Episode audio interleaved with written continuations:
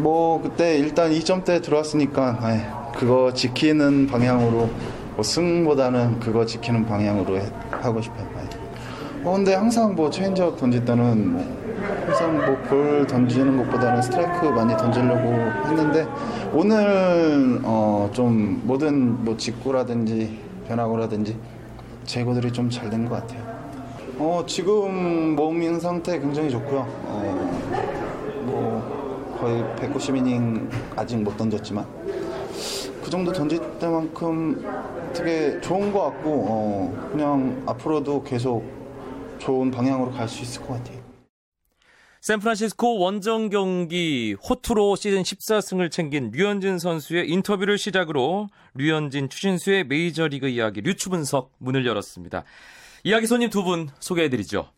송재우 메이저리그 전문가 나오셨고요. 네, 안녕하세요. 김영준 메이저리그 전문 기자도 함께합니다. 네, 안녕하십니까? 아 류현진 선수 정말 잘 던졌네요. 그렇죠. 예. 뭐 말씀하신 그대로인데요. 오늘 뭐 세 가지 징크스를 한꺼번에 깨뜨렸다는 또 의미도 있는 것 같습니다. 늘 1회 고전을 면치 못했었는데 아, 오늘 1회를 좀 깔끔하게 막으면서 편하게 출발을 했고요. 아, 1회부터 직구가 상당히 낮게 아주 구석구석을 잘 찔렀어요. 어, 그런데다가 또 본인이 헌터 펜스 상당히 약점을 보이는 천적이었었는데 오늘 또 헌터 펜스를 세 번 다 돌려세우는 아주 좋은 결과도 있었고 샌프란시스코하고 경기는 늘 쉽지 않게 흘러가니까 실점을 떠나서 늘 피안타도 좀 많았고 그랬었는데요. 뭐 7이닝 동안 피안타 단 4개, 뭐 내용상으로도 흠잡을 데 없었던 아주 좋은 경기를 치렀습니다. 특히 샌프란시스코 원정 경기는 류현진 선수 메이저리그 첫 등판 야, 또 기억이 나는데 항상 안타를 좀 많이 맞았던 그렇죠. 그런 안 좋은 기억이 있었습니다. 일단은 홈런을 또 하나 맞았어요. 불의의 홈런이었죠, 김영준 그렇죠. 기자. 어, 오늘 경기에서 실투가 거의 없었는데 그 정말 실투 하나 들어간 게 홈런으로 연결이 됐고 뭐 솔로 홈런은 사실은 뭐 선발 투수는 한 경기에서 두 개 정도도 맞아도 괜찮을 정도로 어, 큰 문제가 되지 않고 어, 다만 문제는 그 지금까지 맞은 홈런의 거의 절반 가까이를 오늘은 아니었지만 1회에 맞고 있거든요. 네. 아마 그 부분만 포스트 시즌에서 조심한다면 상당히 또 좋은 피칭을 할 수 있지 않을까 싶습니다. 오늘 일단 14승째를 거뒀다는 뭐 그런 큰 의미도 있겠지만 아, 투수에게 가장 중요한 수치라고 할 수 있는 부분이 평균 자책점이잖아요. 그렇죠. 예. 3점대에서 2점대로 앞자리 수가 내려갔다는 게 정말 큰 소득이 아닐까 싶어요. 뭐 앞서서 류현진 선수의 인터뷰 본인 스스로도 얘기했습니다만은 승보다는 2점대 평균 자책점을 지키고 싶다 그런 얘기를 했잖아요. 어, 오늘 2점대 2.97까지 내려갔는데 이러면서 어, 내셔널리그에서 7위에 해당이 됩니다. 어쨌든 신인 선수가 승이라는 건 사실 좀 행운이 좀 따라줘야 되고 팀 타선에 도움이 있어야지 되는 부분이 분명히 있습니다. 하지만 평균 자책점은 자기 스스로가 상대방한테 출점을 내주는 부분에서 그만큼 짰단 얘기니까 네. 어, 이런 부분에 있어서는 상당히 인정을 해줘야 되는 부분인 것 같습니다. 사실 박찬호 선수가 90년대 후반부터 2000년대 초중반까지 활약을 하면서 네. 저희가 뭐 18승을 거둔 시즌도 있었고 맹활약을 하면서 100승 이상 거뒀지만 사실 풀타임 평균 자책점 2점대는 한 번도 못한 번도. 없었잖아요. 한 번도 못 찍었죠. 예 그렇기 때문에 류현진 선수가 데뷔 첫해 네. 2점대 평균 자책점을 기록했다는 건 정말 대단하다. 그렇죠. 이렇게 볼 수 있는 거잖아요, 김영준 그렇죠. 기자. 어, 역사적으로 봐도 어, 1984년에 뭐 송재우 위원님 잘 기억하시겠지만 드와이트 구든이라는 네. 선수가 신인 선수로서 정말 역사적인 시즌을 보냈잖아요. 그때 이후로 1985년부터 지난해까지 어, 14승 그리고 180이닝 이상 던진 어, 신인 투수가 16명이 있었어요. 근데 그 중에 아무도 2점대 평균 자책점을 기록하지 못했습니다. 아하, 예. 사실 류현진 선수가 한 번 정도 등판 기회가 더 있는데 그 경기에서도 일단 좀 짠물 피칭을 해서 2점대는 유지했으면 좋겠네요. 승리도 그렇죠. 승리지만요. 물론 이제 콜로라도와의 경기인데 어, 류현진 선수가 홈에서는 평균 자책점이 2.1대예요. 네. 자 이러기 때문에 더더욱 더 가능성이 높다고 볼 수 있고 이번 경기하고 지난번 물론 애리조나전은 1점 차로 패배를 겪긴 했습니다만 이 느끼 이제 이 선수가 메이저리그에서도 타자를 잡는 법을 알았구나. 그 한마디로 류현진 선수가 정상적인 컨디션이고 본인이 스트라이크를 던질 수가 있다면은 본인이 타자를 잡는 법을 터득했다는 것은 쉽게 갈 수 있는 부분이라는 얘기이기 때문에 제가 볼 때는 정말 큰 이변이 없는 이상 본인 원하는 대로 2점대 평균 자책점을 지킬 수 있지 않을까 생각이 됩니다. 네. 류현진 선수가 이번 시즌 일단 뭐 한국 프로야구에서 바로 넘어가서 이렇게까지 활약할 거라고 예상한 전문가는 거의 없었을 거라는 생각이 듭니다. 사실 두 자리 승수만 해도 대단하다 이런 전망들 많았잖아요. 14승에 2점대 평균 자책점. 그런데 또 한편으로 놀라게 되는 건 타격 실력입니다. 오늘 또 안타 기록하면서 2할 1푼 1, 2의 타율을 기록을 했는데 사실 메이저리그 1군 부대에서 메이저리그에서 2할대 타율을 기록한다는 것은 이것도 대단한 거잖아요. 메이저리그 투수들의 평균 타율이요. 1할 3푼 정도밖에 되지 않아요. 그러니까 2할대 타율이 얼마나 대단한지를 알 수 있고 어, 다저스의 선발 3인방 커쇼, 그레인키, 류현진 선수의 또 하나의 공통점이 타격 실력들이 무시무시하다는 겁니다. 네. 오늘 조금 아쉬운 예. 브이게 번트 아, 시도 예, 때 예. 아쉬운 주루사가 있긴 했지만 그 정도는 애교로 봐줄 수 있었던 오늘 류현진 선수의 호투가 아니었나 예 그런 생각이 듭니다.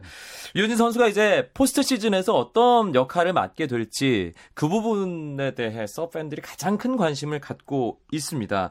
미국 현지에서는 그와 관련해 어떤 이야기들이 나오고 있는지 상당히 궁금한데요. LA 한인방송 라디오 서울 문상열 해설위원 연결해서 이야기 나눠보겠습니다. 안녕하세요. 네, 안녕하세요.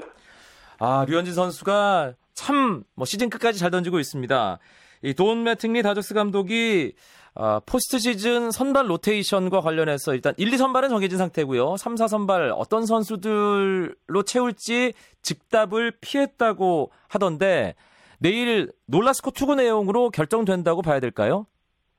그렇죠. LA 타임스에서는 그 류현진 선수가 삼선발로 보고 있습니다. 그리고 오늘 LA 타임스 기사를 보게 되면은 류현진 선수가 거의 뭐 플레이오프 삼선발 정도로 이렇게 평가를 하고 있는데 그러니까 오늘 LA 타임스가 류현진 선수를 사진은 일면에도 쓰고 그 안에도 썼습니다. 그러니까 미국 현지 시간으로 수요일인 거죠? 네, 그렇습니다. 수요일 오늘 아침자에 이 제가 이 타임스를 쭉 보면서 여지껏 유현진 선수가 등판한 투구 내용 아주 훌륭하다고 평가하면서 사진을 두 장 쓴 적은 오늘이 처음입니다. 그리고 어. 이, 이 오늘 기사 내용이 이 유현진 선수가 처음에 왔을 때 얼마나 잘할지 의심했었던 선수들을 다 돌려놓았다. 그리고 유현진 선수는 젊은 투수가 던진 게 마치 베테랑 같았다. 아주 극찬을 했습니다. 그렇기 때문에 이런 평가를 보게 되면 뭐 매태기 감독이 굳이 지금 미리 얘기할 필요는 없잖아요.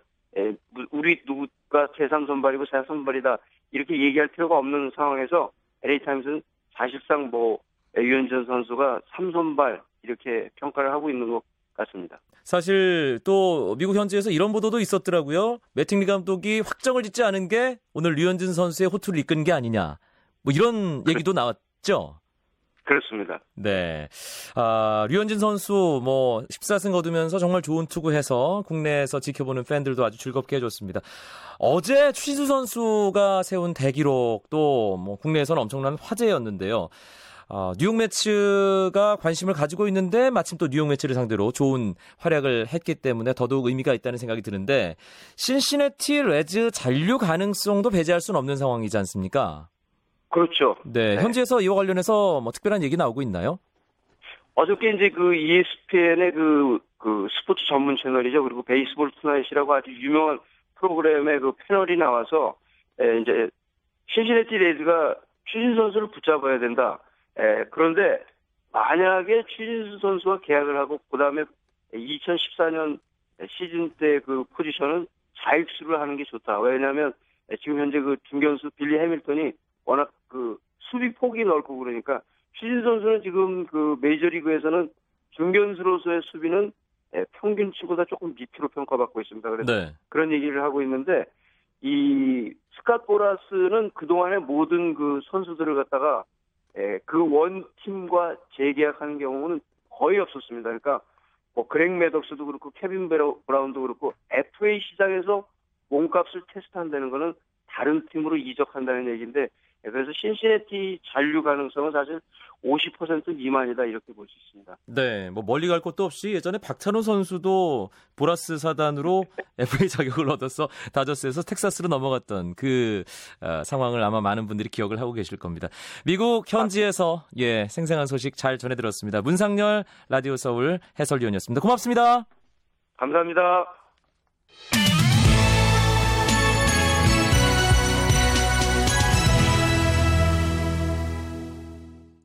류현진 추신수의 메이저리그 이야기 류추 분석 듣고 계십니다. 송재우 메이저리그 전문가, 김형준 메이저리그 전문 기자와 함께하고 있습니다. 두 분은 어떻게 보세요? 일단 LA 타임즈는 네. 당연히 류현진이 삼선발이다. 네. 이렇게 거의 확정적인 기사를 썼다고 하는데 송재우 의원도 동의하시는 거죠? 저는 뭐 이렇게 지금 보는 게요. 지금 상황이라면 다저스가 지금 세인트 루이스와 아, 지금 디비전 시리즈를 갖게 돼 있습니다. 그렇다면은 류현진 선수가 삼선발 나갈 가능성이 90% 이상이라고 생각을 하고요. 네.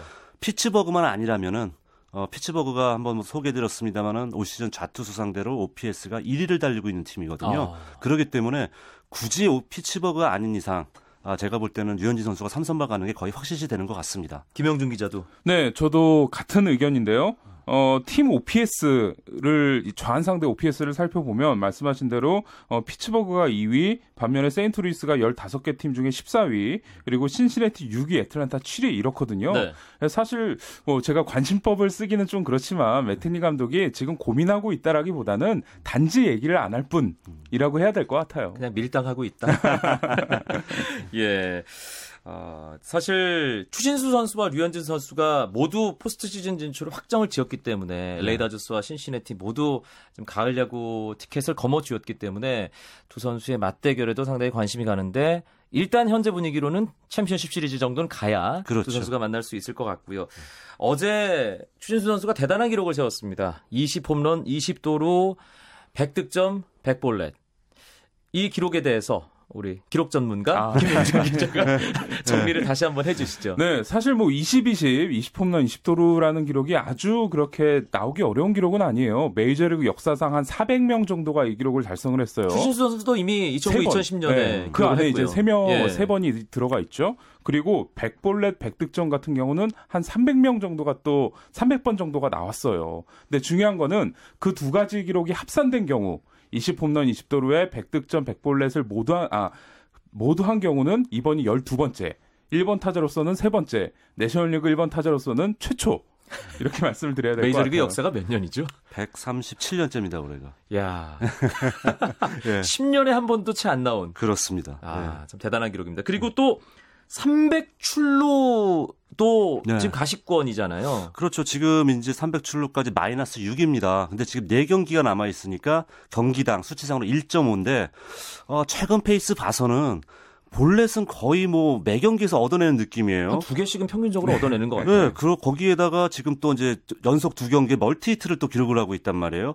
자, 이제 내일 새벽 이제 1시 반 경기는 마쓰자카 선수하고 이제 대결을 펼칠 텐데 마쓰자카 선수는 정말 예전의 그 모습이 아니죠. 네. 그렇기 때문에 아마 바짝 좀 한 경기에서 서너 번씩 하는 경기가 나오지 않을까 생각을 하고요. 300출루 기록도 제가 볼 때는 충분히 가시권에 들어있다고 볼 수 있습니다. 이 메이저리그에서 300출루는 어떤 의미의 기록인가요? 어, 이렇게 보시면 될 것 같아요. 올해는 그 팀 동료인 보토, 그리고 에인절스의 마이크 트라우스 선수가 300출루를 달성을 했고, 이제 추진 선수가 세 번째로 달성을 하게 될 것 같고, 그 이후에 나머지 선수들은 이제 거기에 도달할 만한 선수가 없는데, 올해 유난히 이제 그 많이 나온 기록일 뿐이지, 2006년부터 지난해까지 7년 동안 300출루를 달성했던 타자가 카브레라와 푸홀스 두 명밖에 없어요. 미겔 카브레라와 네, 아, 앨버트 푸홀스. 앨버트 푸홀스. 그 정도로 흔히 나오는 기록이 아닙니다. 그 러니까 이렇게 한번 따져보면은 이게 그냥 최초 기록이 될 것 같은데 20홈런 20도루 100득점 100볼넷에 300출루 이 다섯 개가 한데 어우러지는 기록은 아마도 네. 사상 최초. 어, 메이저리그 1번 타자 최초고요. 네. 그리고 여기에 사구 몸 맞는 공 20개를 더하면 메이저리그 최초가 됩니다. 예. 아, 저희 너무 기록 만들기 좋아하는 것 같아요. 예. 아, 워낙 출루율이 높기 때문에 이 300출루도 뭐 큰 문제 없이 달성될 거라는 생각이 들고요. 아, 저희가 이 시간마다 추신수 선수 기록 얘기하면서 늘 빼놓지 않고 하는 얘기가 있습니다. 아, 올해 추신수 선수의 연봉이 737만 5천 달러. 네. 우리 돈으로 80억이 조금 안 됩니다. 네, 네. 예. 내년에는 얼마나 받을지. 몇 년 정도 계약 예상하세요, 송재 의원은? 저는 최소한 5년은 생각하고 있습니다. 5년 계약은 해야 된다고 생각을 하고요. 약간 에이전트 분위기로 목소리를 깔고 계세요. 그러네요. 지금. 아, 그런가. 너무 제가, 예, 좀 감정이입이 된 것 같습니다. 예. 예. 그런 거 대화도 아무래도 생각하고. 친분이 있기 때문에 감정이 좀 실릴 수밖에 없습니다. 예. 그리고 최소한 연평균 1,500만 달러로 보고 있어요. 근데 네. 제가 생각한 건 역시 최저라는 거예요. 미니멈이기 때문에 그 이상, 그러니까 현실적으로는 1,500에서 2,000만 달러 사이에 연평균 액수가 나올 것 같고요. 최소 5년에 최소 1,500만 달러. 네, 그러면 7,500만 달러. 과거 이제 박찬호 선수가 계약했던 액수가 나오는데요. 그 액수는 분명히 넘을 것 같아요. 최소 7,500만 불이면 1억 불도 불가능한 건 아니다. 그렇죠. 만약에 총액으로. 6년이 되고 뭐 예를 들어 1,700만 달러 선으로 간다. 이러면 거의 뭐 거기에 옵션까지 붙게 되면은 1억 달러 선까지 바라볼 수 있다는 거죠. 그런 돈을 챙겨줄 수 있는 팀이라면 신시내티 잔류는 아닐 가능성이 높겠네요. 예. 지는 네. 뭐 계약은 6년인데 뭐 한 20년에 나눠주거나 네, 이런 방식을 취해야 되겠죠. 뭐 예. 무이자 무이자 할부 이런 그렇죠. 식으로. 예. 김영준 기자는 어떻게 생각하세요? 어, 저도 일단 제가 이제 희망하는 금액은 그러니까 최근에 이제 나오고 있는 얘기는 4년 6천 부터 이제 시작을 할 것 같다. 그리고 제가 희망하는 금액은 스즈키 이치로 선수가 시애틀과 재계약 맺을 때가 5년에 9천만 달러였거든요. 네. 그래서 여기까지는 좀 갔으면 좋겠다라는 생각이 들고 한 가지 확실한 건 보라스가 최초에 부르는 금액은 당연히 1억 달러를 넘어서 아마 어마어마한 액수가 될 그렇죠. 거다라고 예. 생각이 듭니다. 예. 보라스는 그 메이저리그 구단들에게는 악마일 것 같아요, 그냥. 그렇죠. 적이고 뭐 아까 이제 박찬호 선수 얘기 나왔었는데 박찬호 선수 계약을 해줬었잖아요. 네. 텍사스 해줬는데 저도 이제 박찬호 선수 개인한테 들은 얘기인데요. 그때는 텍사스밖에 오퍼하는 팀이 없었다 그랬대요. 아, 그 경쟁이 안 붙었는데도 그렇게 거액을 예. 끌어낸 거예요? 그렇게 해서 얘기를 했는데 나중에 알고 보니까 세 개 팀이 더 있었 대요. 아하. 세개 팀이 더 있었는데 텍사스가 가장 액수를 높게 불렀기 때문에 박찬호 선수 개인에게는 다른 팀은 없다. 이 정도 액수 나온 팀은 여기밖에 없다. 라고 얘기를 했다 그러더라고요. 팀들에게도 악마인데 선수에게 네, 선수에게도 고객에게도 악마. 그런 짓을 선수의. 미래 같은 거 생각 안 하고 네. 일단 돈을 많이 줘서 네. 피를 많이 받을 수 있는. 그러니까 박찬호 선수 얘기가 딱 이러는 거예요. 어느 투수가 텍사스 정말 그 투수들에게 어렵고 알링턴 힘든 볼파크. 네, 예. 거기에 가서 던지고 싶었겠냐고 그 얘기를 하더라고요. 예. 아, 추신수 선수도 좀 꼼꼼하게 좀 따져봐야 되겠는데. 네. 계약하기 전에. 알겠습니다. 오늘도 돈 얘기로 마무리하는, 아, 류현진 추신수의 메이저리그 이야기, 류추 분석, 훈훈한 시간이었습니다. 송재우 메이저리그 전문가, 김영준 메이저리그 전문기자 두 분, 오늘도 고맙습니다. 감사합니다. 고맙습니다.